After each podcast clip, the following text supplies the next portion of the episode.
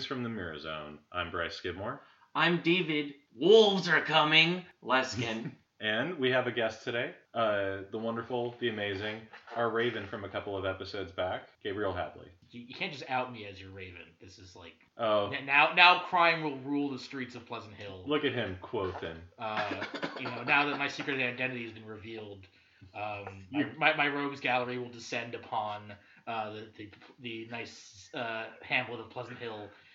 What are you doing here? You should be prowling the streets looking for justice. Oh, it's Friday. No one no one commits crimes on Fridays. you guys, Doc Ock is at the door. He seems mad. Uh, well, is here a DoorDasher? Yes. Speaking of uh, um, animal alter egos, uh, we've got a couple of short stories today that um, are going to be pretty fun. Uh, we're going to be doing uh, Saki's The Interlopers and Frank R. Stockton's The Lady or the Tiger. Some uh, some pretty good pitches that um, that uh, that Gabe brought to us. Um, good stories. I really enjoyed them.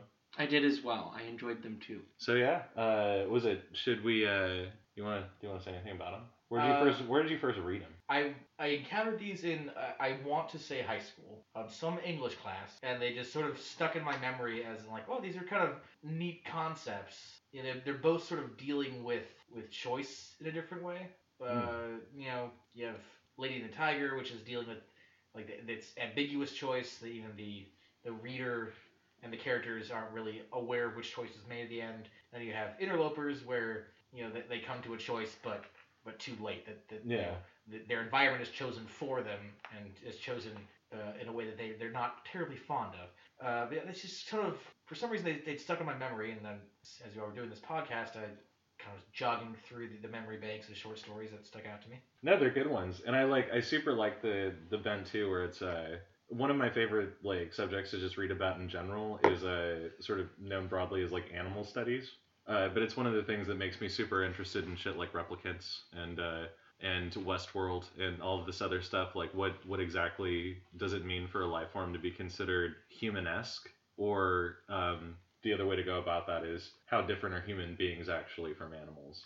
And um, I actually think it's interesting that you bring up that you bring up choice because it's like there are choices in these, but like like the choices are those omissions. Like both of them end in such a way where it's like with an illusion of choice, but like no, you're right. Like the environment's already decided for you. But, well, in, in, in Interlopers, definitely. and Lady the Tiger, like, she does control the choice and she makes it, but you don't, you don't get to know what that choice is. She kind of yeah, it just defers the choice. Like Yeah, it, it leaves it up to you to decide which choice was made, and it intentionally doesn't give you nearly enough information to make any sort of determination as to whether which she picked. Uh, so I, I thought those were, those are interesting examinations of of interesting probing into dichotomies. Hmm. I'm gotta whip out my my thesaurus. no, you have to use no, please use as many ten dollar words as you want. Dude, those things are worth at least fifteen bucks. Inflation, it's real. You overpaid. Yeah, you know, you have to pass those gold leaves that are on top of your hyperbole. that sounds all right. I'm sorry. Now, now my intestines hurt thinking about that. Let's move. Shall we? Um, so actually, before we get started, uh, I wonder if you guys would indulge me. I kind of wanted to read uh, a passage from something. Please. Uh, this is from Jonathan Safran Foer's uh, Eating Animals, which is super good. It's uh, the same guy who did like Everything is Illuminated. Uh, but this is his um, book that he wrote um, when uh, he like really looked into the way that we process uh, meat and keep animals for uh, food purposes in America. And it's full of like really good stuff that will make you not want to eat meat for a while. Um, but uh, I just wanted to pick out this one bit because um, it's kind of uh, it's it's not exactly new. People have been uh, asserting some form of this for like years. Uh, I think even Darwin did, where he's like, you know, there's really not much difference between human speech and animal calls. They're very similar. Uh, but uh, yeah, this is from Eating Animals and is from his definition of the word animal. Nothing could seem more natural than the boundary between humans and animals. It happens, though, that not all cultures have the category animal or any equivalent word in their vocabulary. The Bible, for example, lacks any word that parallels the English animal. Even by the defini- dictionary definition, humans both are and are not animals. In the first sense, humans are members of the animal kingdom, but more often, we casually use the word animal to signify all creatures, from orangutan to dog to shrimp, except humans. Within a culture, even within a family, people have their own understandings of what an animal is. Within each of us, there are probably several different understandings. So just a nice little, um, you know, hey, food for thought. Like, Yeah, you know, you blur know, that distinction a little. you know what? You know what my thoughts could really use after that? Cheeseburger. Some steak. Yeah, yeah, yeah. Yeah, I'll take the pea protein food for thought for 500, please, Alex. It tastes bland.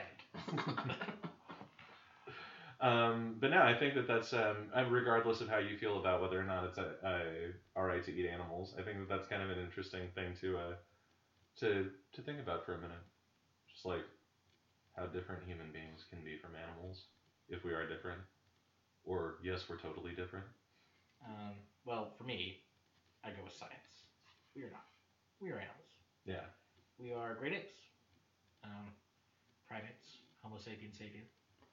There's almost this built-in idea to, or unspoken part to saying that we're talking about humans and animals, and that just the very act of calling them animals or calling ourselves humans is doing that process. yeah, So it is interesting to be able to have that discourse a little bit, especially considering what's been happening with SeaWorld and, uh, you know, a lot of other animal rights issues that have been happening lately. yeah. No, and it's uh, what I think. It's one of the things I find somewhat interesting is I um, I think it was Timothy Morton, but like he in one of his essays was like, it's almost like wrong and offensive to say animal. Not like offensive in that like you can't say it, uh, but like it kind of like you said, it's sort of like already in the language. Like if there's already the delineation to like Borwer says, where it's like, oh no, there's a differentiation between a human being and a lobster or the spine, the the the vertebrate. These damn dirty arthropods are stealing our jobs. I'm pretty sure it's Totino's Pizza Rolls, but you know. I mean, that's that's definitely. Totino's I pizza mean, rolls are stealing That's our what makes jobs. us animals and the rest of animals humans. Yeah. Well, if, if, if if we are willing to bring ourselves so low as to microwave Tot- Totino's pizza rolls and eat them in mass, then perhaps perhaps we are the real animals. I know I am. oh yeah. Um, so, which story do you guys want to start with? Uh, I'm I'd probably say Lady the Tiger. I agree. Lady the Uh, Tiger? because uh, it's just a personal thing. I feel like Interlopers is stronger, so I kind of want to end with that. No, that's actually really that's perfect. Yeah, it's it's I, I like that because Lady and the Tiger, Lady or the Tiger, The Lady or the Tiger? the Lady Question mark. Or the Tiger Yeah. question mark. Um, it comes off as a little bit more of a thought experiment uh, than the other story. Uh, It's it's kind of a fable. I mean, he sort of sets it up. He's writing in a very fable sort of Yeah, no, way. it there was a there was an aspect to it that reminded me very much of like the ones who walk away from Omelas, where it was like it Yeah. was very like, ooh, imagine this like imagine if you will. imagine if you will that dig if you will a kingdom Yeah. where an emperor can betray you with a kiss. Yeah, can we talk about that emperor a little bit later? We're, we we need to go over the. Oh god, no, we're going to we gotta because it's um like I think you brought it up earlier, but just how many times do you have to read the word semi-barbaric? yeah, Like a uh, lot. A lot, apparently. I'm getting semi-barbaric just about us talking Mm. about the number of times semi-barbaric shows up. No, and it's like really weirdly I kind of understand, but because it's like you know they want to they want to portray this kingdom to you as being sort of like like somehow civilized yet outside of civilization. Dichotomy was a good word you used earlier. This definitely shows in this story. Yeah. I upped my price twenty dollars. It's not a twenty dollar word. Twenty dollar Supply and word. demand. This is like those sundaes I can't afford that are for like thirty dollars, but in words instead of sundaes. So uh, was it who would like to do a plot synopsis? Guest, you should start us off. Okay, all right. Or wait, would you rather do plot synopsis for the interlopers? I can do plot synopsis for both. Sweet. I can, I can do lots of things. Oh. Uh, so, uh, in Lady and the Tiger, you have this semi-barbaric kingdom. We'd say that because those, those that phrase comes up a lot. Uh, you have this this kind of fantasy kingdom set in uh, some point in the distant past, and it's sort of vaguely Romanesque ish. Uh, and they, you know, high level crimes are tried in this crazy arena where the defendant uh, opens one of two doors. There's a random result behind the two doors, one of which uh, has uh, a, a, vicious tiger who immediately jumps Who, out. who's hungry? Uh, probably. You know, I, I looked, but he doesn't Starving tiger. actually say say hungry. Really? Yeah, no, I just I just sort of assumed We just that, assumed the that they'd starve hungry. the tiger first to make sure that he killed the guy. They only fed Uh, the tiger yogurt for weeks on yeah. end. It's just like, and it's the pooping kind too. Yeah, and the tiger was not having a good time. Uh, basically, um, you know, he opens one door and there's a tiger behind it, and it comes out, and goes, "Rah," and just just immediately gruesomely murders the defendant in front of a studio audience or arena audience. And uh, behind the other door, Behind door number two. and door number two, or sometimes door number one, because again they randomize them, Oh yeah. uh, is a, a beautiful lady that the the emperor has personally selected as a perfect match for the defendant. Um, who I guess the defendant's always male. Uh, That's that's looking too deep into this very short little fable. Uh, Can you also say what happens if they're already married? oh yeah, I'll get, get to that. So uh, so open the door and there's a, there's a lady behind it. Then they immediately, just on the spot, that that lovely woman gets married to the defendant. Just immediately, they bring out a priest and they do it right in front of everybody. They describe it as a hilarious wedding. Uh, My favorite kind. and it does not matter if the defendant already was married, had a family, um, or any other objections of any kind. Uh, they got married to that person right then and there, and went off and had a very weird but maybe happy life together. Justice. Uh, and so that's that's the, the setup of this this crazy trial system that is is is bonkers. Uh, and so then this this dashing young young roguish type uh, falls in love with the emperor's daughter. King emperor? Is it emperor? Emperor falls in love with the emperor's daughter, and you know the emperor doesn't want any of this. He's like, you are going to the arena oh no, it's a king. right now. Ha! Uh, so the king's daughter, um, and he doesn't, he doesn't want anyone messing with his daughter. So he sends the the, the kid to the arena, and uh, the king's daughter has a lot more access than than most uh, parties. Access involved. and gold. Access and and the simoleons to make it happen. Uh, so she finds out which door is which for that particular day, and you know the her her lover looks up at her before um, you know he chooses a door, and she very subtly points to The right. uh, the right door, And he knew that she would do not this not the based correct door. The Yes, door to yes. the right. the door the right as opposed to the left door, uh, and then you get a little bit of her decision making process of like because she absolutely hates the woman that they've chosen. She doesn't want to see her lover go off someone else, and she's kind of her father's daughter, and so it's a little like she's e- equally committed to this insane form of justice. Uh, but she also doesn't want to see her lover torn apart by a tiger, and she can't really decide. And then the story ends with uh, that. The story ends with she points toward a door, the kid opens it, and the reader is left to decide Roll credits. uh, which she chose. And that's that's the, the entire sort of gimmick of this this story is that the author very much does not tell you at all which door was chosen, and you have to decide which. And the answer is uh, neither, because something something quantum mechanics uh, result is doesn't exist until you observe it. Something something. Yeah. Well, no, and it's like it's one of those things with like, and I feel like it might be taking on like that um, that Omelas project, but like in a different angle, where it's using uh, this very simple allegorical story to try and like put something across about understanding. And it's like I feel like towards the end, the question, like the the title of the story is literally the question, the lady or the tiger. And once you get to the end of it, it's not only physically did he choose the lady or the tiger, it's like is she a is the woman he fell in love with a lady or a tiger? Is that like the thing? Or is there do you know what I mean? yes, but I, I'm not sure that the story is quite that deep. Well you're gonna have to take it deep. I, I, yeah, that's crass. Take it deep, baby. Go deep. Deep diving. Slower. In the deep state. Slower. I'm I'm 86 in this conversation Yeah. right now. You're 69. What? Nice. Well, no, and it's uh, was it, and that's the thing where it's like the the tale ends very abruptly because I think there's no easy answer because I think it works on so many levels of in the instance you don't know if it's the lady or the tiger. Yeah. And whatever answer you come to is says a lot about you Yeah, more than it does about the actual story.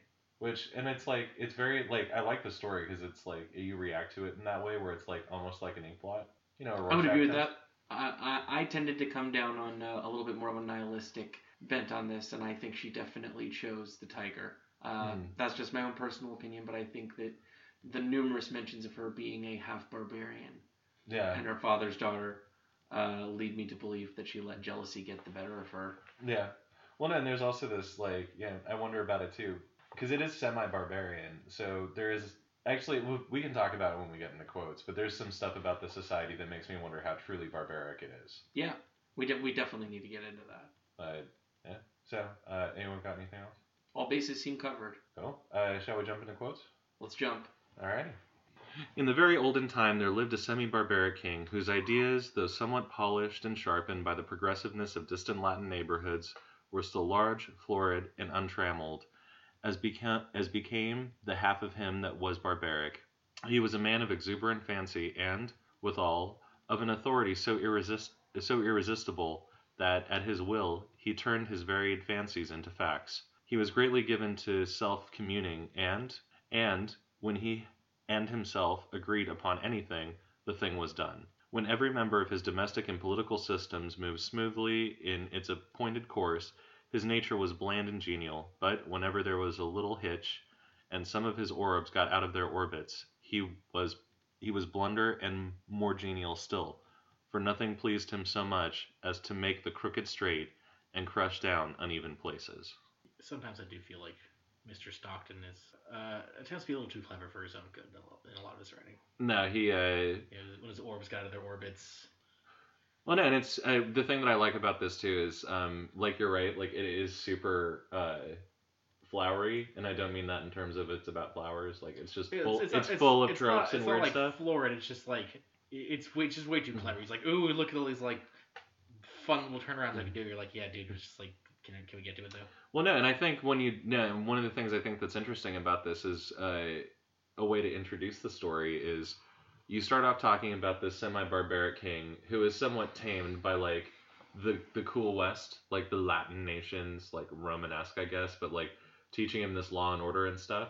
Uh, that sort of like balances itself out in some kind of barbarism that he expects. But there's an aspect of the barbarism that's interesting to me because he uh, he talks about things like being out of their orbit, like you said, um, things that start from their natural course, sort of like stars. But like the idea I feel is that his environment is very much a product of him, like as a living being, and like sort of these people. That's like their society is sort of supernatural. They're like really into this nature thing, which I think makes the lady or the tiger question like a little weirder. Especially given their moral views on murder and uh, hilarious weddings. It's hilarious.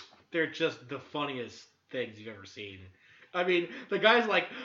I don't even know this girl. We're getting married. Uh, it's it's great. And then the tiger's there. He's a groomsman. It's just it's just the best. This, you know what? I gotta say, this guy puts King Solomon shame. Oh, definitely. I fair, firm but fair. Firm but fair. Take that back with the Mage King. I'm gonna saw this baby in half. I'm gonna make this guy marry a tiger. yeah, no. Trick question. They're both tigers, but one of them is a lady. And is ready to mingle. yeah. tiger, tiger single, tiger ready to mingle. Yeah, one of them is, is a starving male tiger who just will eat anything in sight, and the other one is a well-fed female tiger in heat. it is a hilarious wedding. Uh, so that's a good one. Uh, does anyone have any that they want to? Yeah, I did actually. Um, did you? Were you already gonna do the one about um, talking about this? What happened with the the king and the lover? If I could do that. No, go for it. Um, the semi-barbaric king had a daughter as blooming as his most florid fancies, and with a soul as fervent and imp- imperious as his own. As is usual in such cases, she was the apple of his eye and was loved by him above all humanity. Among his courtiers was a young man of the fineness of blood and lowness of station common to the conventional heroes of romance who love royal maidens. I do love that. this is your completely typical protagonist type. you know who this dude is. This this royal maiden was well satisfied with her lover, for he was handsome and brave to a degree unsurpassed in all this kingdom, and she loved him with an ardor that had enough of barbarism in it to make it exceedingly warm and strong. This love affair moved on happily for many months until one day the king happened to discover its existence. He did not hesitate nor waver in regard to his duty in the premises. The youth was immediately cast into prison, and a day was appointed for his trial in the king's arena. This, of course, was an especially important occasion, and His Majesty, as well as all the people, was greatly interested in the workings and development of this trial. Never before had such a case occurred. Never before had a subject dared to love the daughter of the king. In years and after years, such things became commonplace enough, but then they were in no slight degree novel and startling. I, I especially like what that all hints at as well. They're like, however this played out, this definitely happens again in the future, and it's now normal. Uh, I do think that may also, or it, it doesn't fall on either side either. Exactly what happens? Why does this make the event commonplace? And and I agree. It also brought up a lot of great tropes about what these kinds of fables have about uh, the the lover in the story. Yeah. There's a lot to unpack in there, but it was all pretty good. No, and it's like it's a was it I love that line too about uh where it's talking about the daughter and it's like how she loved barbarically, but it's not used as like a pejorative. No, they're using it. Uh, there's a lot of different connotations that come to mind for the way they use it. No, I like that. Um was it? I'm sorry, what did you say before that? Uh, some something something. The words that I said before. I'm not sure. What, I'm not quite sure. Uh, we'll have to leave that to future historians to unearth. Yeah. There was it. Um, I, I don't know if you saw it. I posted a thing with like that Star Trek uh, meme where it's just from The Force Awakens, where Finn is like, "We'll fix it in post," and Han Solo is like, "That's not how post works." Ah, so true. Uh, anytime you hear anybody say we'll fix it in post, and you're Yeah. hearing that on the recording, chances are it did not get fixed No. in post. in fact, I, I actually I think I want to make it a point from now on to just leave in "We'll fix it in post" just as a joke. I would definitely, if we could up the fix it in post comments, uh, I'm pretty sure that our viewing audience will appreciate that. Oh yeah. Yeah, when they see the, us doing this, their their eyes will just just light up. This feature is only available to those with podcast hologrammatic vision, which is expensive. It's great. You're like it's like you're sitting in the room with us. wow, it smells like they're really here. Said You no guys one. need to clean more. All right, you're out. Yeah, that guy's off. Cut his mic. Cut his mic. Cut his mic. So, uh, did you have one? I do. have- I have a quote from the end. All right. You're you're you're all like beginning quotes. Bah. no, uh, this is what I think is the most interesting part of the story. Like the setup is neat, but I I like the princess's deliberations as she goes back and forth, thinking about which choice she's gonna make. How often, in her waking hours and in her dreams, had she start started in wild horror and covered her face with her hands as she thought of her lover opening the door on the other side of which waited the cruel fangs of the tiger. But how much oftener had she seen him on, at the other door? How in her grievous reveries had she gnashed her teeth and torn her hair when she saw his start of rapturous delight as he opened the door of the lady? How her soul had burned in agony when she had seen him rush to meet that woman with her flushing cheek and sparkling eye of triumph. When she had seen him lead her forth, his whole frame kindled with the joy of recovered life. When she had heard the glad shouts from the multitude and the wild ringing of the happy bells. When she had seen the priest with his joyous followers advance to the couple and make them man and wife before her very eyes. And when she had seen them walk away together upon their path of flowers, followed by the tremendous shouts of the hilarious multitude. The hilarious. hilarious multitude in which her one despairing shriek was lost and drowned. Would it not be better for him to die at once and go to wait for her in the blessed regions of semi-barbaric futurity? Barbaric futurity. Oh my god. Shotgun that for my band name, Semi Barbaric Futurity. All right. Uh, so let me read the line again. Would, would it not be better for him to die at once and go to wait for her in the blessed regions of semi-barbaric fu- futurity? And yet that awful tiger, those shrieks, that blood. Yeah, I, just, I, just, I, I, I like that. She's like, oh, that, this wedding would be like so terrible. Wouldn't it be better for him to die? Oh, oh, wait, did- but the tiger would just kill. Oh God, the tiger would kill him. Like she just she goes mm-hmm. back and forth. It's you know whether No, it's Her- like for her, what's worse? yeah, it's like her. Like, is, is my personal happiness better? But then again, like watching the guy I love get eviscerated seems pretty terrible. But right. And just to be clear, they mentioned that she is of strength of character and that she also couldn't stand to not see how it played out. She had to be there and watch as befitting being a daughter of her father. Yeah. Like she's gonna be there and she's gonna see it happen, whichever choice she helps him make, I will Yeah. meet my ancestors in semi-barbaric futurity. baby. Well, no, and it's uh, No, I love that. Um, I still can't get over that. The tremendous shouts of the hilarious multitude. They brought whoopee cushions. this one guy had those like like spinning like feather things under his, his arm, and, it- and it would make him laugh. It was it was great. One of them shook my hands. It had a buzzer on Oh, it. oh, it was classic. And then, and then like Amy Schumer showed up. right, like someone someone gave Hilarious. them like wedding gifts of like peanuts when they opened it up and like like crazy snakes popped out and it was it was great. There was a chariot and more than one person got out of it. It was so funny. Right. Well, no, actually, I have a question to ask about this. Where it's when we think about the concept of semi-barbaric, semi-barbarity, um, if it's sort of like exemplified in the choice of these two doors, like what what's the barbaric thing and what's the civilized thing? Is the marriage barbaric or is the evisceration barbaric? I Because he says from Latin nations, Romans used to feed people to tigers all the time. So like, which is? Yeah, they're like, oh, he got they got the progressiveness from from the Romans, you see. right. Uh, so that's a was the tiger. that's but, the tiger but, eating. but, but they got the barbarism of the arena from the not Romans? Wait, no, No, hold no. on. Wait, Scratch yeah. that. Reverse it. the Romans were the one with the arena, and they would go to the far corners of the earth and grab exotic animals and exotic people and either boink them or kill them or both. Yeah. So Uh, you know, you guys, hot take. The civilized part is not allowing a man who's slighted justice to be living, and so they're eaten by a tiger humanely, or the barbaric act of allowing marriages to occur at all. Yeah. That's what they took. The barbarity is marriages and the uh, Well- institution of Well, I mean, you know, 50% of semi barbaric marriages end in divorce. So. I have read that statistic on an old tablet. I, I hear your odds go up if you don't semi-barbarically cohabitate before the wedding. That's true. I mean- I've heard that too. From you. Are we arguing? Are we arguing for or against the semi-barbaric death penalty? Uh, I don't know. I mean, it's the lesser of two evils. You It know? also might not be a death penalty if you do it right. Is it the semi of two evils? Also, how's a tiger eating you not a death penalty? How are you supposed to get a semi if there's Um, a tiger in a door? near Read you? the book of Daniel.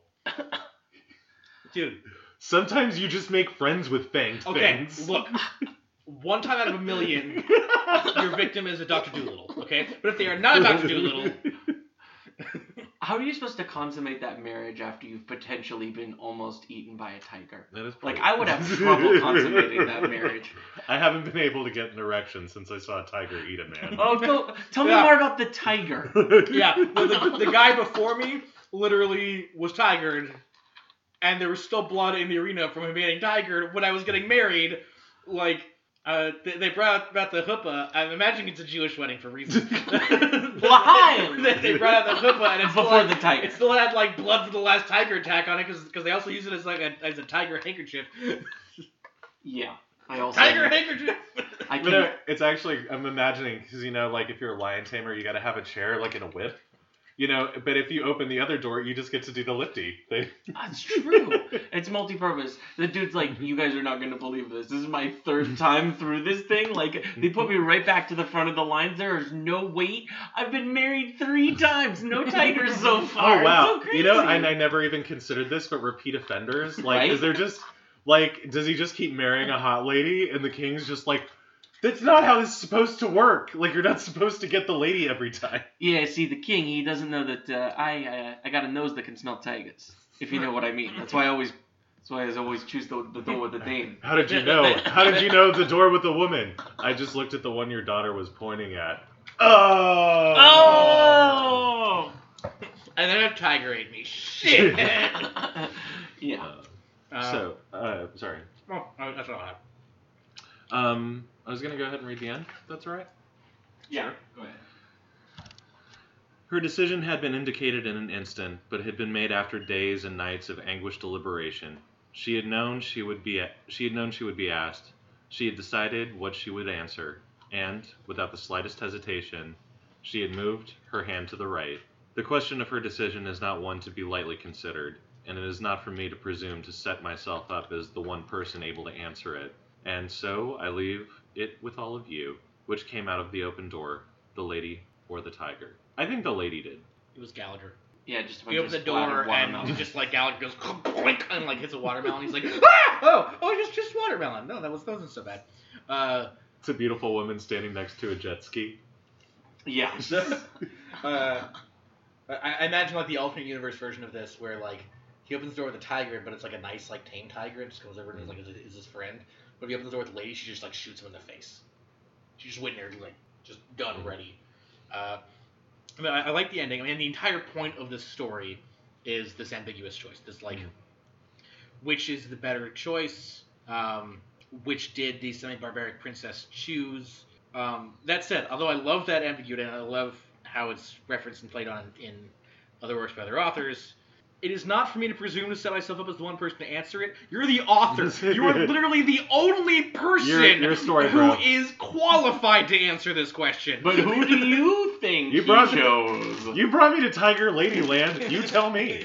Right? Get me over the finish line. Don't leave me hanging here.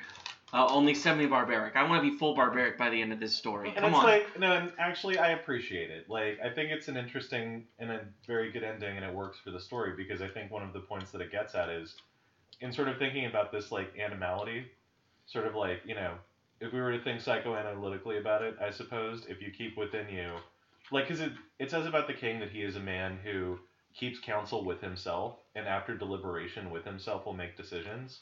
So if you go take that further within this arena for everyone to see, a choice is made by the person who has offended, and the choice is you open a door and one of the things that comes out is a lady or a tiger, and it's either you're met with marriage or you're met with death. It's the basic plot of the story.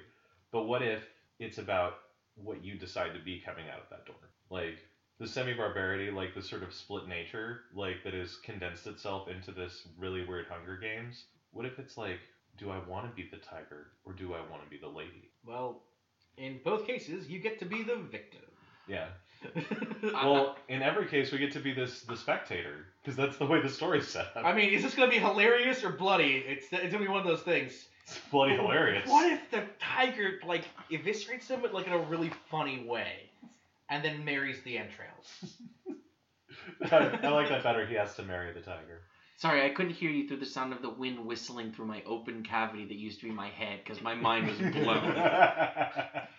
so that's the lady or the tiger. Right. Uh, was it? Do you, did you? I just wanted to say one thing before we talked about a game. You know the game uh, Fuck Mary Kill, right? Yes. So, If we were to make this into a home version for our viewing audience, uh, uh, we call this the lion or the tiger, and you basically we, we pick a person who goes down into the arena, and each of us has to decide whether they get the lion or the tiger. Lady, if you're getting a lion or a tiger, you're just, you're just being devoured by a big cat either way. Fine, you get you get the bear, you get the lion, I'll take the tiger. oh my. exactly. So, you know, uh, like uh, Jurgen, my friend Jurgen, like I, I'm giving it a hypothetical example. Jurgen, Jurgen. Okay, Jurgen. So Jurgen. Yeah, Jurgen, what do you guys think? Do you think I chose uh, lion or tiger for Jurgen? Yeah, I'm sorry, I lost. Does, does the word lady exist in your vocabulary? I lost the train too much before. I can't get back on it. It's just too far ahead. Anyway, that's the home game. Uh, available from Parker Brothers. You have to tell all the backstory first before you play the game. Um, so uh, this was published in uh, 1882 in a magazine called The Century, and uh, yeah, it's uh, I guess this is one of Stockton's, or this is Stockton's best known work. Yes, yeah. th- This is it's referenced by some different literary things. Um, he was known for this kind of thing, but I think this is one of the only things anyone would have ever heard of, and even then, I forget his name all day, every day. No, I'd heard of the story before you mentioned it, but I'd never read it. Like, uh, but yeah, no, I looked at the guy's thing, and yeah, he's got definitely got other credits. Um, do we want to do related material? Cool. Uh, So, do uh, we- it's not like an analysis thing, or just I mean, is it after? we kind of we analyzed a bit. We can do more. Analysis. We analysis. analyzed the Yeah. shit out of that. Yeah, I just I go under I go under one more like point of analysis on this. Yeah. Okay, shoot. All people in this criminal justice system are presumed guilty. Yes. This is meeting out punishment. This is not meeting out justice. Oh, I agree. Their justice is cruel and hilarious, like life. You, you, you have a 50% chance of death or a 50% chance to marry someone you have never fucking met, regardless of your family status, and you were expected to, to then go off and live a happy life and never bother the king again, or you'll be back here where you were found guilty immediately Right. and put before this 50-50 chance of death. We're taking longer odds that you marry the tiger. It's uh, Yeah. that's not exactly the expected outcome, but it pays off Yeah. a lot more. And then what if that lady like like murders you? Then you had a hundred percent chance of death. That Yeah. doesn't Right. seem good. Yeah. That's And if you murder somebody else, you're going Okay. right back into the arena Yeah. again. All all I'm saying is the system is broken. Okay, it um it it, it targets you know protagonist types, protagonist type men, um disproportionately. Uh, Stories always. Stories are always discriminate against protagonist types. Yeah, Mr. Barbarian, tear down that tiger. excuse me, Mr. Semi-Barbarian. Okay, I'm we, sorry. We do have some progressiveness from the Latin countries. Is he a barbarian? Semi-barbarian. Oh, so chic. Yeah.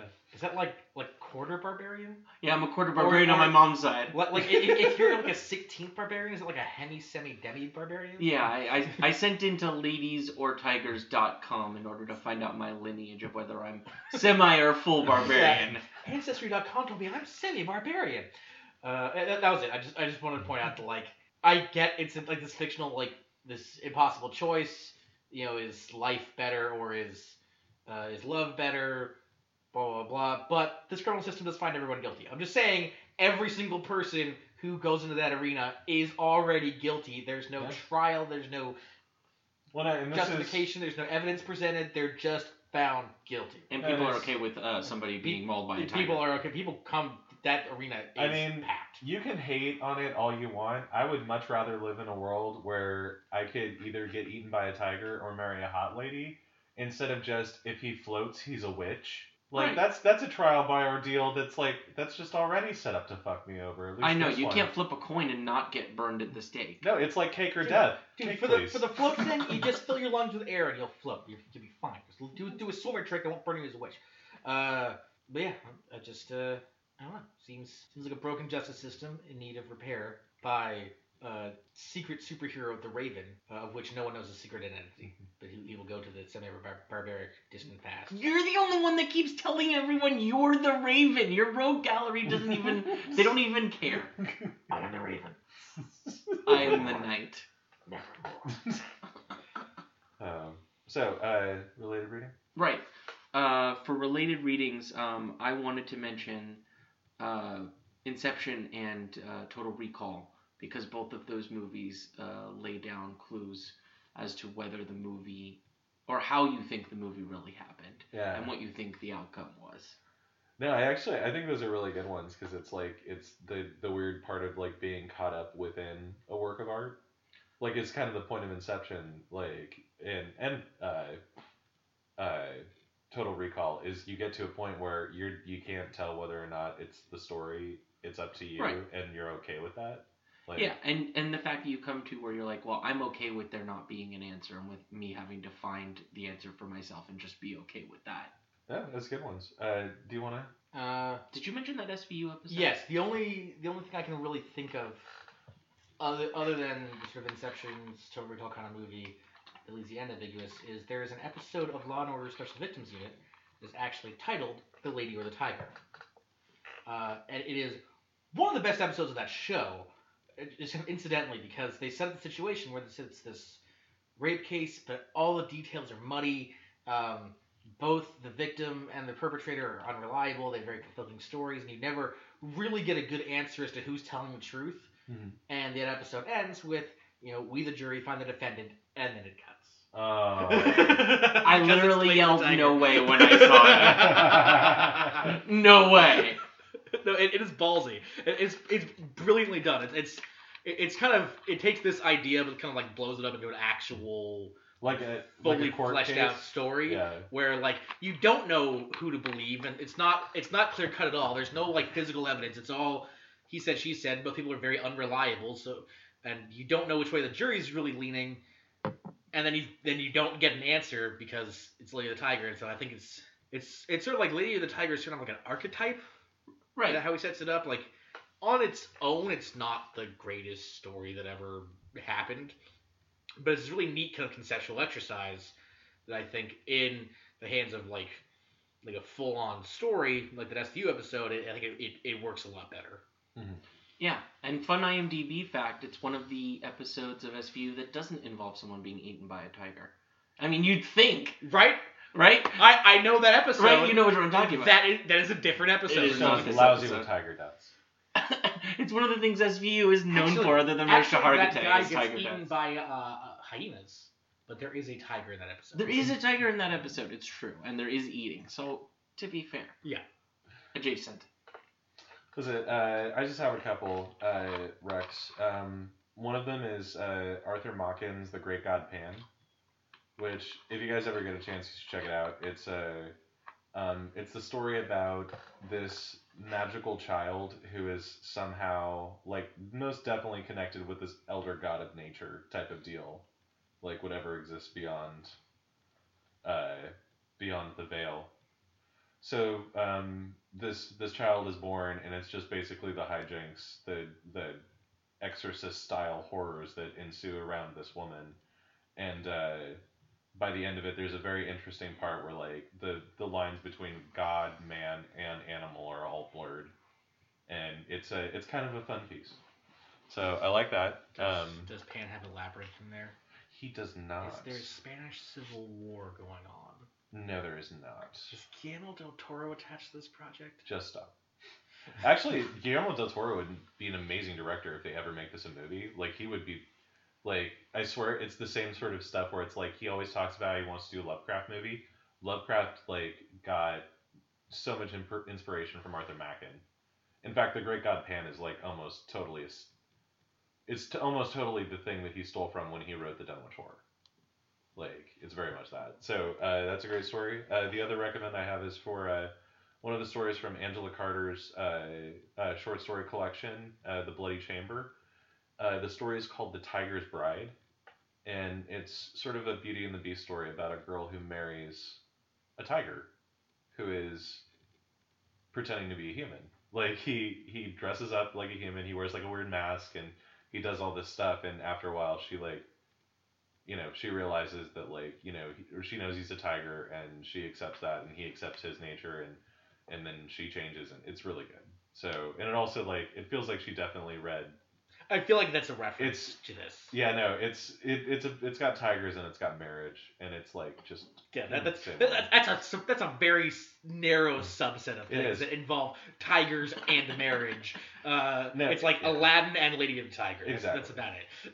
and it brings up that thing that i see as being very integral to the question of the lady or the tiger at the end where it's is the lady or the tiger in reference to his choice is it in reference to the woman he loved and what she decided to lead him to so it's like is it the lady or is it the tiger and you know so it's like oh whoa this linguistic weirdness of like i don't know what you're talking about in this in the carter short story there's you know human beings also change into animals which is like i feel like that's taking the implication of the of the stockton story and just like just turn that shit up to 11 Part two: The Interlopers Strike Back. Electric Boogaloo. It is a time of galactic civil war.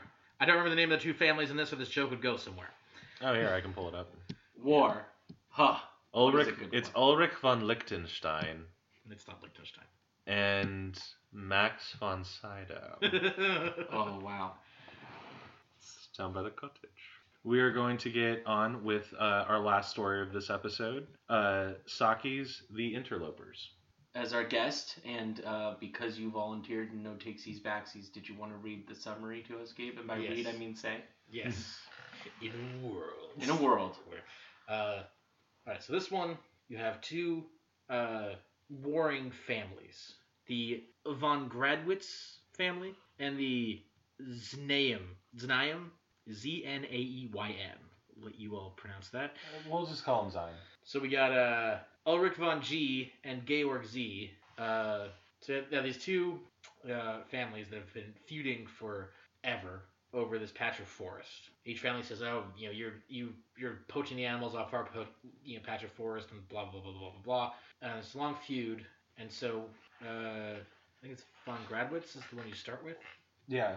Uh, No, he's the one who he's the one who won out. Basically, they took Yeah. it to a court or whatever, and it's been decided that the land is belongs to his family. Yeah, but the Znaeyms are uh, having none of it, and so Ulrich Ulrich von Gradwitz and his uh, his band of merry men uh, they go out into what they you know view as their forest, looking to start a fight, kind of. Hmm. Uh, you know, they're just kind of patrolling the forest, but they're kind of hoping to find the the Znaeyms to like you know to, to mess up their day. Uh, and lo and behold, Ulrich, you know, gets separates himself from his party to go a searching, and he turns around the corner of this tree, and he comes face to face with Georg Znaeym, his mortal enemy. And they go, "Har." Uh, but but they're both like, well, we're not gonna murder each other in cold blood. But if we get into a fight right here, like we'll probably kill each other. But before they can decide what to do, Providence. the heavens open and it's lightning, right? Yes. It was Yes. lightning or wind? No, It was wind. light- It was wind. Uh, the wind kicks up and knocks over the old tree they're standing next to, and it falls on both of them, trapping them. And they both, uh, are, you know, trapped under the tree, and they come to consciousness, and they realize they, they can't move. And you know, Znaeym has like blood caked over his eyes, and he can't really even see very well. And Gradwitz is, you know, not in terribly good shape. And they start out, you know, they're trapping the tree. They go, when my men get here, they're gonna they're gonna fuck you up. They're gonna, you know, Oh yeah, well when my men get you. here, yeah, they do that for a little bit, and then like the story's rather short, so it's hard to, to really tell this. But apparently, about half an hour passes or so, uh, and then Gradwitz is like, you know what? I, I have my like wine skin here. Like, do, do you want some wine? Like, we're both gonna be here for a while. And Znaeym goes like, I don't know about you, but I'm parched. Yeah, so he goes like, I don't drink wine with enemies, but then they, they kind of they kind of get over their differences because they're like, I mean, we, we could be here for a long period of time, and they're like, you know, wh- why are we even fighting? We- We're fighting because our fathers fought, because our grandfathers fought, and you know, wouldn't it be crazy if we if we walked into town and was- went, hey, we're friends now, like the feud is the feud is over. And so they, they both agree, like, you know what? Yeah, the hostilities are over. You know, whoever's men get here first, I'll tell them, you know, get us both out from under this tree. We're done fighting. And uh, Gradwitz sees someone approaching, Oh, who is and it? he, and he goes, "Oh, I I think I see someone." And he's like- and you know, There's nine at least ten of them, so it must not be my yeah, party. his nine goes like, "Oh, there's like there's too many for my guys." And Gradwitz goes, "Oh," and Snan goes, "Whose man is it? Whose man is it?" And and Gradwitz just goes, He laughs. "Wolves." And that's how it ends. Curtains. Fuck. yeah. Uh, yeah. No, that's a. It's a pretty intense story. Is it? Uh, I really like that. Um, like, oh, who is it? Is it your men? No, it's too many to be my men. It kind of reminds me of that uh, that one moment in uh, Minority Report. Uh, just coming down to it, where it's like when uh, uh, when Leonard Kaplan is like reading the third Minority Report, and it slowly dawns on him that he is about to die. It's like yeah, that same sort of like crushing realization that comes down on you all at once. Yeah, and I, it's another example of the the last line of the story just being great and and not not being a true ending in the sense of the word, but it, it just it's just this, this gut punch of an ending. Like you, you really think like, oh my god, they've reconciled their differences. The feud is over. Oh wait, they did it way too late. Now they're just going to be eaten by wolves. Yeah. Never mind. It's a gutsy ending, and uh, it, it it it's that part of that great tradition of, of short but sweet finales. yeah. It's, it's, it's kind of a short story. Short story. Like Yeah, you get, get all the background really really fast uh, they have the change of heart really really fast and then it ends on a, the mother of all like it's like oh and, and, you know you, you don't you don't get the full nice clean ending of a novel you get the the sudden abrupt holy crap ending of a short Right. story Yeah. and obviously if they buried their differences, maybe not even generations ago, but just you know earlier that week. Earlier that That'd be- night. Well, or, or, this that, is- or that right beforehand. Well, and this is a thing that we can get into later, um, and I think we will when we start doing quotes. But it's like if you read, if you actually like go through, um, you get a lot of stuff about sort of their feud and how it just it goes back generations and all this stuff. But it's interlaced with this description of the uh, of the forest, and if you pay attention to the description of the forest, it should be very obvious to you that something's wrong there like they talk about the coldness they talk also about how animals seem to be running another way for some reason Yeah, and their but men they're are never too there. yeah no but the, the, the they're but they're so like i must find this man who's illegally hunting on my land that they didn't even stop to look at the land Yep, their bloodlust for each other uh, pretty much surpassed any other cognitive function. yeah and it's they were just so blind to the world around them that um Yeah, they ended up in a very awkward position. Yeah, the back of a Volkswagen. Snack time. They ended up in a very awkward position that they were over there, and a little bit was over there, and there's, there's some bits of them over there too. At first, we were in an awkward position, and then we were in several. Yeah. So, uh, do you guys want to jump into quotes? or- Uh, could I do the one about the wine? Yeah. Oh yeah. Okay. Uh, Was that actually? Do you mind if I go? I got one. I was gonna ask you if you had one before that one. Yeah, why don't you do that? Um, the feud might perhaps have died down or been compromised if the personal ill will of the two men had not stood in the way. As boys, they had thirsted for one another's blood. As men, each prayed that misfortune might fall on the other. And this wind scourged winter night, Ulrich had banded together his foresters to watch the dark forest, not in quest for four footed quarry, but to keep lookout for the prowling thieves whom he suspected of being afoot from across the land boundary. The roebuck, which usually kept in, shelter, in sheltered hollows during the, wa- the storm wind, were running like driven things tonight, and there was movement and unrest among the creatures that were wont to sleep through the dark hours. Assuredly, there was a disturbing element in the forest, and Ulrich could guess the quarter from whence it came. Yes. wrong. But he was wrong. Yeah. He's like, ah, they're probably all upset because my nemesis is out. Nah, bitch, wolves. Yeah, you guys aren't important. I, I had to look up roebuck because I thought it was like some old timey term. Uh, it is. It's a re- yeah. It's a type of deer. It is. Yeah, I did a double take when It's that first come, came around, but then I kind of reread it uh, the second time through, and I was like, oh, that's what they're talking about, right? Got it. I really weirdly knew that what a roebuck was because of a Tom Waits song called November. But uh, yeah, no, there's a lyric about you know a body being tied to the branches of a roebuck stag, and I'm like, what does that mean? And then I looked it up, and I'm like, oh god, this is a dark song. It's Good stuff though. the only deer that you can purchase at Sears, I assume. Sears roebuck. Yes. Nice. Well, bam! Sears. Topical. Sears. Sears is the wolf, the ram, and the Hart. Malpocalypse. Yeah, Joss Whedon's Small Apocalypse arc was my favorite part of the Angel Saga. yeah, it's in, their sixth season they got canceled again. They, they'd run out of normal apocalypses, so they had the, the apocalypse. Yeah, Did you have quotes? I did. Should I read them? Slowly. I don't feel comfortable with that, so I'm gonna read it at my own uh, pace. Slow. I'm just gonna I'm just gonna forge ahead then. Um, both men spoke with the bitterness of possible defeat before them, for each knew that it might be long before his men would seek him out or find him. It was a bare matter of chance which party would arrive first on the scene. Both had now given up the useless struggle to free themselves from the mass of wood which held them down. Ulrich limited his endeavors to an effort to bring his one partially free arm near enough to his outer coat pocket to draw out his wine flask. Even when he had accomplished that operation, it was long before he could manage the unscrewing of the stopper, or get any of the liquid down his throat.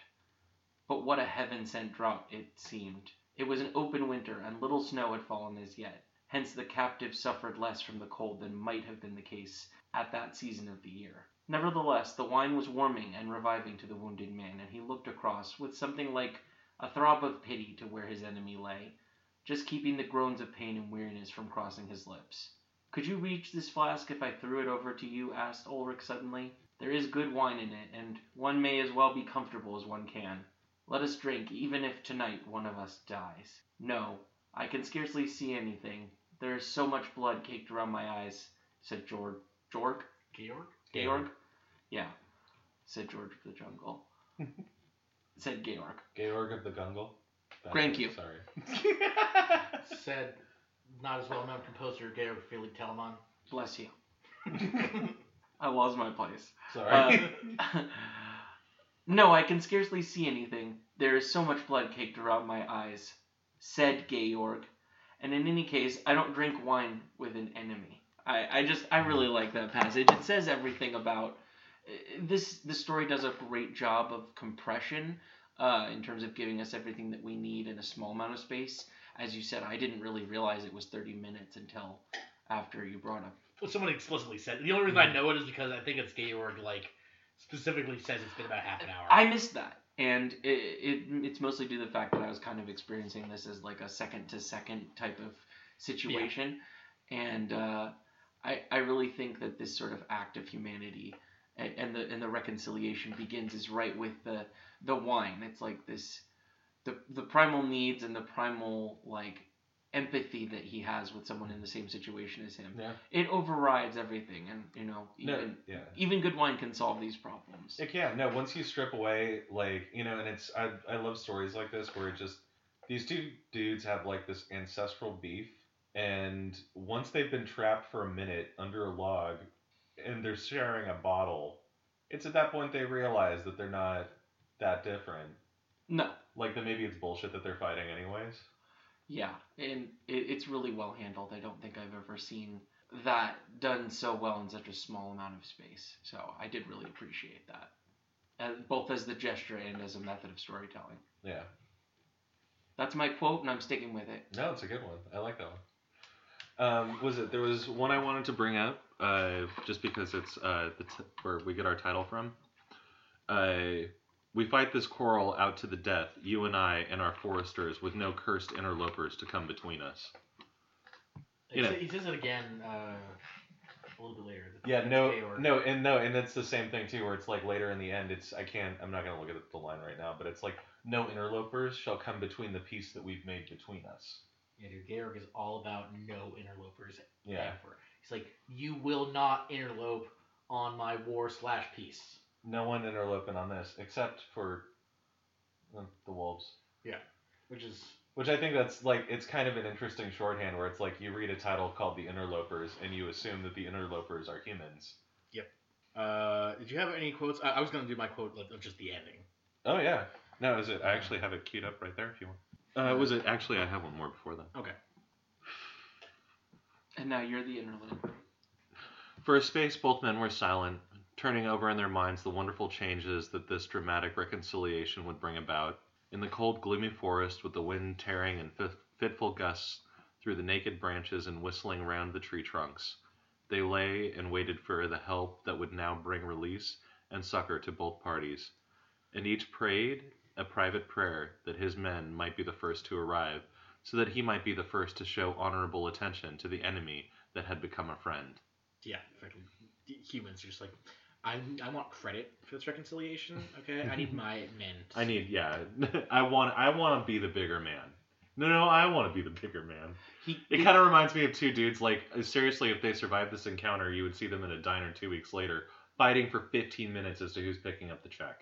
Right, and they're they're putting their differences towards something that's more mm. reconciliatory, but they're gonna keep fighting, Yeah, or they would if they survived this. yeah. No, is it? I also want to bring it up too because I just I love the description of the forest. Like, it's one of the things that I think is uh, highly underrated is good descriptions of winter, and I feel like this story is full of wonderful winter imagery.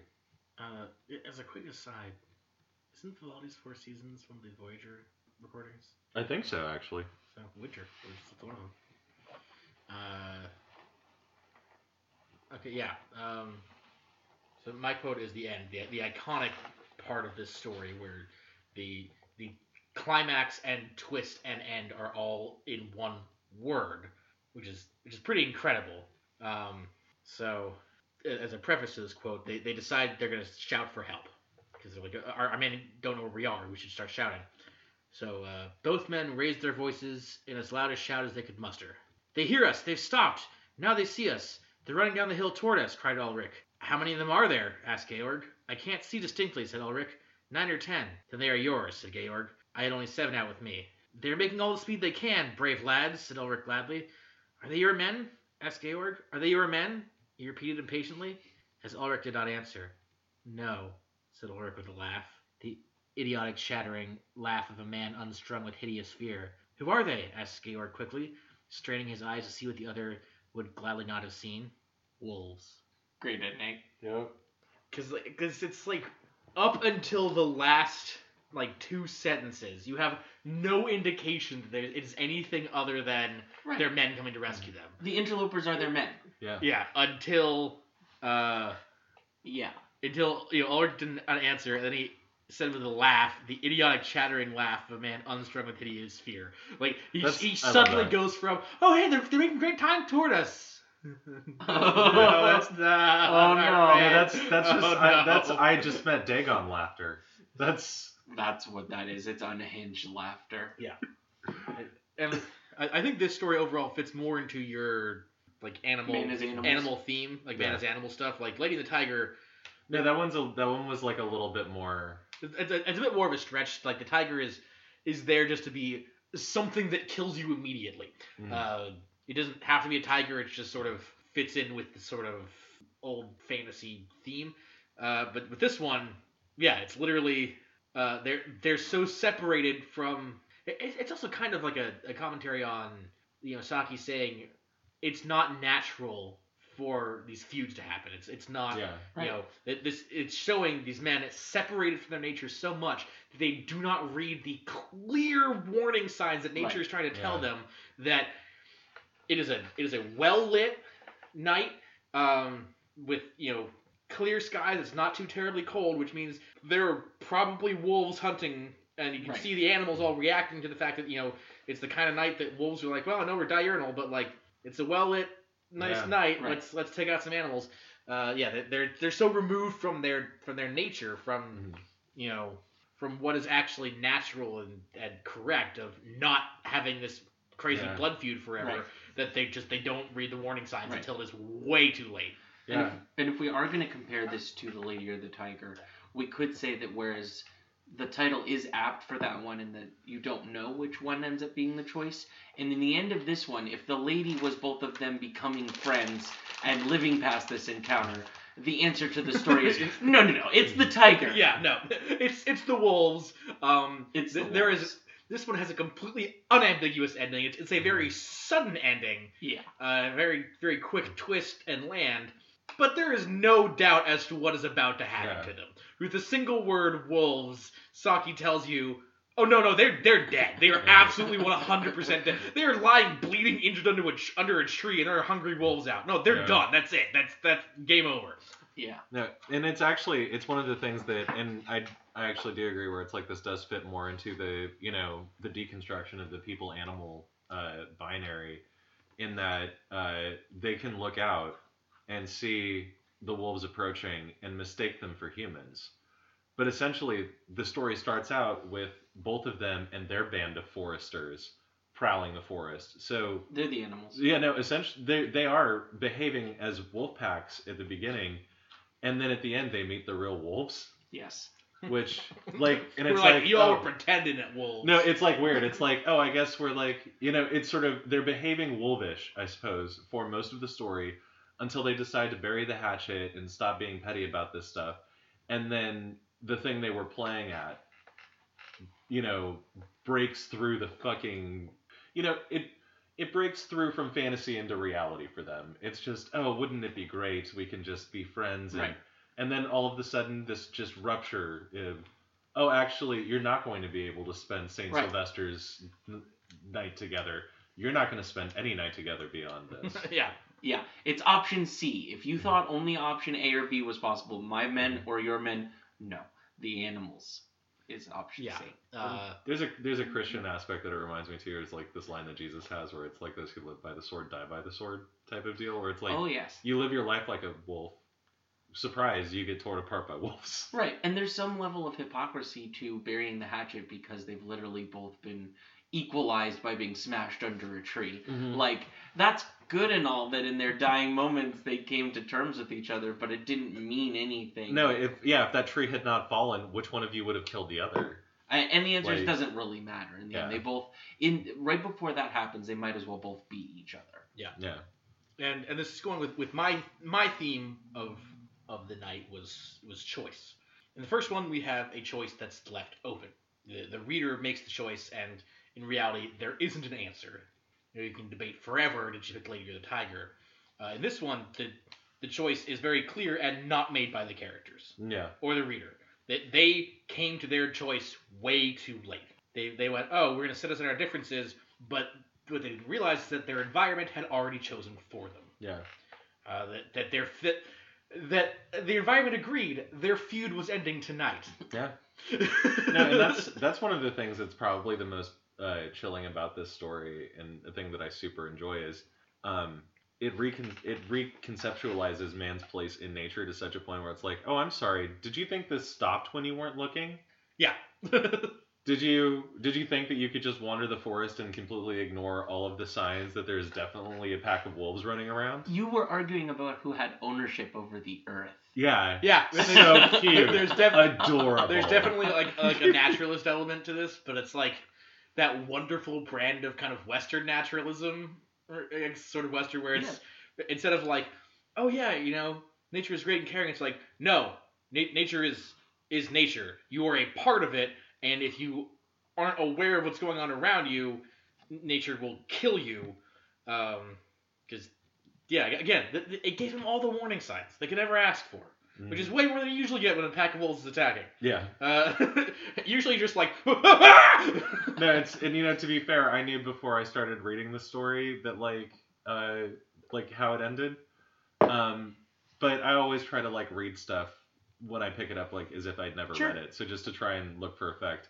But that was like I feel like even if I didn't know the end of the story, I would have gotten it by like paragraph four, because I'm just like there there was enough. There was enough No, I- indication that you know, the I, environment that they were in was obviously trying to show them something that they you weren't You know. I, I, I'm gonna kind of disagree with you a bit. I don't think if you had known the ending, you would have known that the, the environment was gonna be the Yeah. option C. Um, I think up to that point, you think it's just sort of like the environment reflecting their internal struggle, Mhm. as often happens in fiction.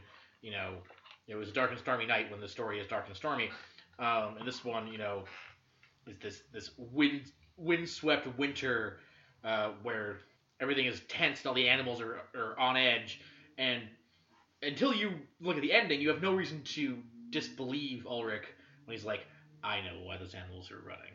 It's because it's because they know some shit's gonna go down." It's like, well, yes, they do, uh, which we know by the ending. The animals knew what the real shit going down Mhm. was, not this this petty human nonsense, which is you know separated from nature and not, not realizing that we are a part of the natural world and we don't we don't control it.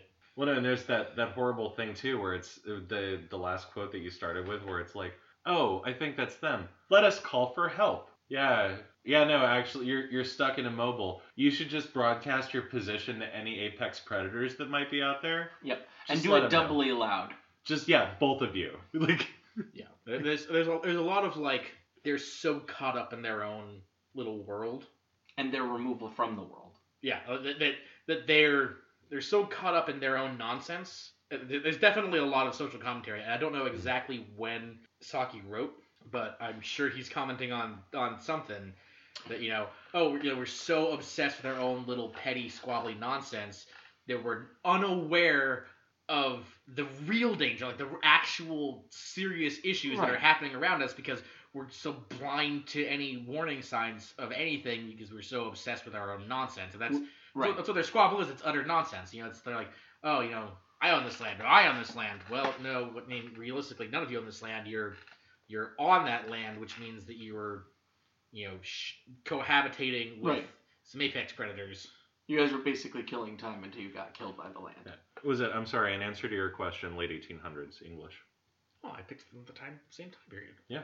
I mean, Good on Uh, you. No, actually, that's kind of interesting to think about the late 1800s and like, a lo- I guess a lot of people were writing stories about the weird lines between humans and animals. I, I, that scans. Uh, yeah. This one is definitely, yeah. This, this one, this one's definitely a counter to the whole like, oh, humans, you know, should have dominion over nature, which was definitely a very six, uh, 17th, 18th century like viewpoint Yeah. of, you know, mankind's right to dominate everything, and then No, it's like, oh, of course we have a right to this. We are the natural stewards of the earth. We Yeah. can carve up any river and change its course for And- our betterment. And then you, you don't see a lot of people poking holes in that in the 16th, the 17th and 18th century, but you do start to see people in the 19th century. They'd be like, mm, uh, uh, question, no. Uh, and, and I think I think Saki captures that pretty well. Of like, our human nonsense doesn't mean anything if you know if we're not paying attention to what's going on around us. We'll be killed by it because that's just how things work. Yeah. And the wolves aren't evil. They're not They just are. yeah, Yeah. they, they, just are. They're they're wolves doing wolf things. It's I don't know if they say it's a full moon, but it's clear from how much they can see that it's it's like It's bright enough. Yeah. it's bright. It's a full moon night. Like it's it's not snowing. Uh, it, it's it's wolf hunting weather. Like that in you you know 19th century Black Forest region of the you know Germany slash Russia. It's the Carpathians Yeah, that's right. Somewhere in the Carpathians, um, there are wolves there, and Vigo, and also Vigo the Carpathian, uh, but he's who, not in this story. who is clearly controlling the wolves. And also, he's uh, he's a in or- natural part in- of the environment. in environment. order to escape from his painting, um, enter our world. and dangle a. And and with dangle, a ghost. uh, you know, have a have a ghost nanny steal Sigourney Weaver's baby. Dangle a baby. Dangle. That's a ghostly uh, baby carriage, so it's technically dangle. Yeah, technically, it, it's just it's just floating over New York. Yeah. Is it? Uh, do we want to do any analysis before we go into related reading? And I feel like I feel like that was the main analysis. Yeah. We were sort of analyzing, analyzing as we go.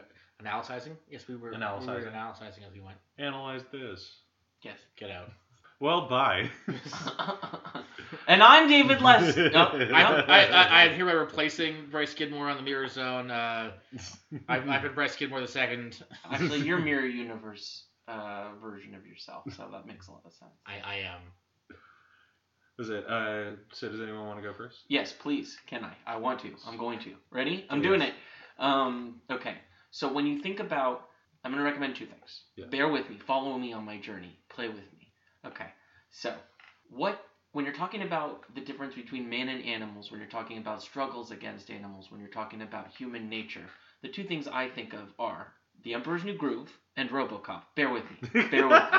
Okay. So, RoboCop ends on one line, which is Murphy. Uh, it sums up the whole movie, and that's a movie about people being separated and talking about justice, which kind of ties into the other story we talked about as well. Mhm.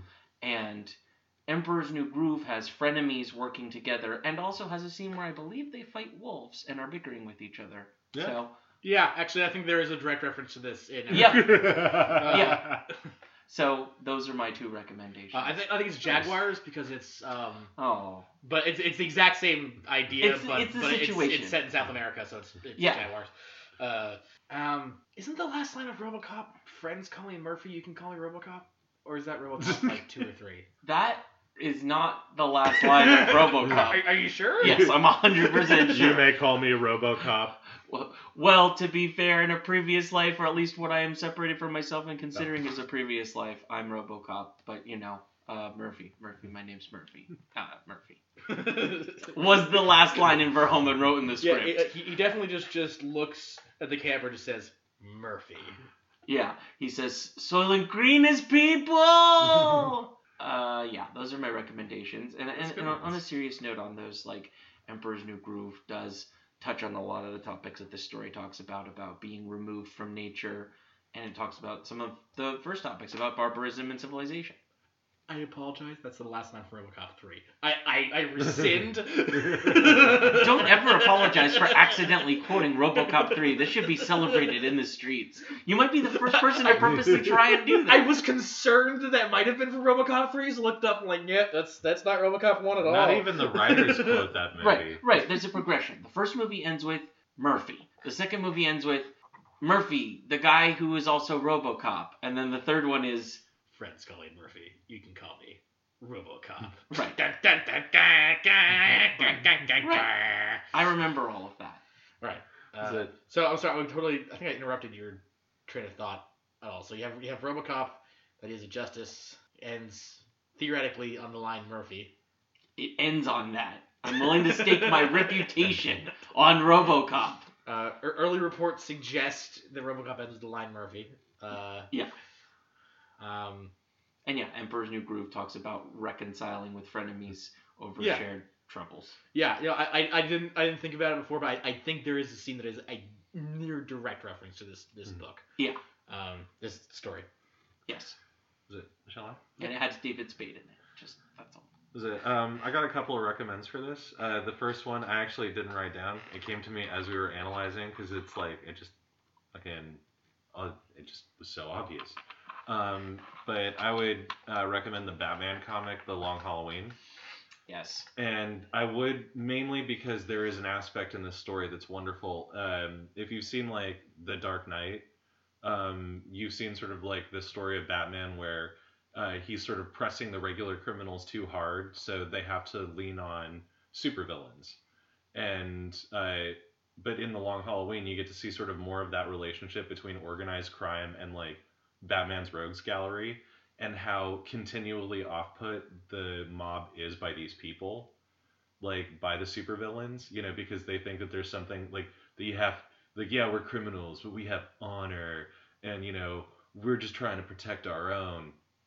But as soon as uh, um, as soon as Selina Kyle sees how she can upset the mob's plans, the only thing she does is just go straight to Arkham and break out the Rogues Gallery. So there's this wonderful panel where uh, Carmine Falcone just walks into his office, and there's Catwoman sitting on his desk, and just the Joker, Solomon Grundy, uh, the Riddler, like fuck everybody.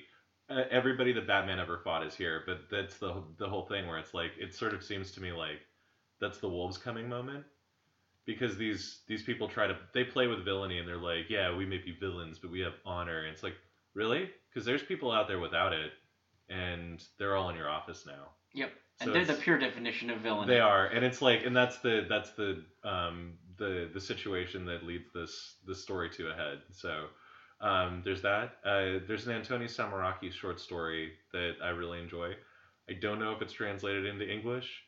Honestly if you bug me i'll do it for you but i doubt anyone will. Uh it's a it's a greek story. Uh called the river or To Potami. Um and it's it takes place in a war that is not specified. There is a dude who is in an army and he's like basically the first line of the story is um, the orders were clear you're not to swim in the river. Uh, because it's a war zone. People who go to the river get shot because there's a bunch of snipers on the other side. But this one guy is just so sick of the war and he can't think of anything else that he decides to just go to the river so he goes to the river he strips off all of his clothes so like his army uniform and he goes swimming in the river naked so he leaves his clothes and his rifle on the bank and while he's in the river, he sees another naked man swimming. And neither of them say anything because you don't know if it's a friend or foe. So they just stop and look at each other and are like tensely silent. And yeah, no, it's the the whole thing comes in after that where it's like, you know, are they going to are they going to be like Georg and Ulrich, or are they going to be violent even though they're Right. caught in an impossible situation? So there's that. And uh, my last recommend would be the film Enemy Mine which is a very good story about uh, a human and an alien who get stuck in a situation together. Uh, they believe themselves to be each other's mortal enemies, and towards through the course of the movie, they find out they have more in common than they thought. And the TV trope "Enemy Mine" is Yeah. named after that movie. Yeah, as it's well. a it's it's a TV trope now, which is great. yeah. Uh, yeah. All right. My suggestions. Hand waving. First, keeping with the theme of you know mankind being separated from and then reconnecting with its nature, and also wolves are involved. Well, it's just another Angela Carter, uh, the Company of Wolves, Hell yeah! uh, because it's amazing. It's tangentially related to this, but I don't care because it's a great story. Uh, watch her like retell the Red Riding Hood narrative in crazy, amazing ways. Uh, so there's that. Um, also, I just just was th- thinking of this as we were talking. Doctor Strangelove. Why so Doctor Strangelove? Uh, because in the face of of mutual annihilation, they deconstruct the human nonsense.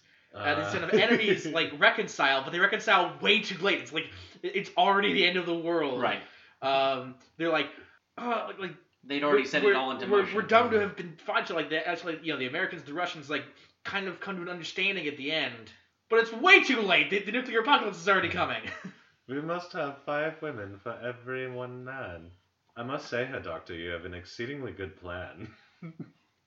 Yeah, it, it's it's a, it's a similar idea of like of deconstructing the nonsense feuds that that we have. In this case, it's it's to it's not even really clear if Ulrich and Georg are even like leaders of any sort of like kingdoms mean, or anything. They're they, yeah, no, they they're have- just they're just landed people. Like they Yeah. just are people with land, yeah, and they, they've they, got they apparently have posses. they might be like princes. They might just be landowners. It's it's un, unclear, which is fine. I, mean, I pictured matter. I pictured it more as being like Capulets and Montagues type thing, yeah, uh, like just maybe wealthy families. Yeah, or, or or whatever. But in Doctor Strangelove, it's whole governments. Mm. Right. But it, it, it ends up in the same place. They they kind of reconcile. A little less so Doctor Strangelove, but they still kind of do. Right. But then it doesn't matter. The, the environment has already decided that Right. that, that their Right. run is done. Right. And also, my favorite part of the interlopers is when uh, one of the members of their posse flew down on a giant wolf towards them from the sky with a cowboy hat. Yeah, I, I, I love um, just the word wolves on the screen as, you know, we'll meet again. it just has the word just wolves. or, or, or in stock footage of wolves like tearing apart prey. don't know where, don't know where. It's, Yeah. yeah, you know, it, it's definitely my favorite part of Doctor Strangelove.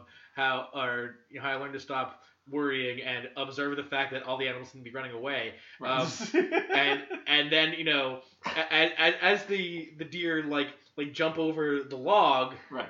like they look up and they realize that they're running away from the T Rex. I'm like, oh shit, it's the T Rex. Uh, Also, nobody steal this, but let's do an all Wolf remake with the soundtrack only done by Wolfmother, and it's called Doctor Wolf Love. yes. Um. Also, I just thought of that because of my joke I just did. Jurassic Park. Oh yeah, Oh, definitely Uh, Jurassic Park. That's a great man versus animal. I, I mean, actually, if you read like basically any any Crichton, he's, Yeah, he's oh, very yeah. much of the like we shouldn't try to control nature and like we're part of nature. He's Yeah, he's, he's pretty militant about it. he was pretty Yeah. militant about that uh, but but you know, the movie is this great example of he's like oh yeah we can you know we totally be in control of this we make it like a tourist attraction We'll- you know we'll be insanely rich and we'll fill the kids eyes with wonders like no these are ancient behemoths like they're going to inevitably break free and murder everyone on this island and it's only because they can't swim that eh, the rest of the world will be spared yeah. And as we found out, they can drive boats. So we're really pretty Yeah, they, they can drive boats. They can sneak up behind people, like get into a cabin. And God, the Lost World was a mess. Yeah. Well, on that note, shall we uh, call it a night? sure. Yeah. Uh, I'm. I have been and always will be David Leskin. I've been Bryce Skidmore. And I, I'm the Raven. Nevermore. yeah. Have yourself a good night, folks, and uh, be careful on your way back through the mirror. Yeah. Don't get caught in your reflection. Don't. There are wolves there. Night. Bye.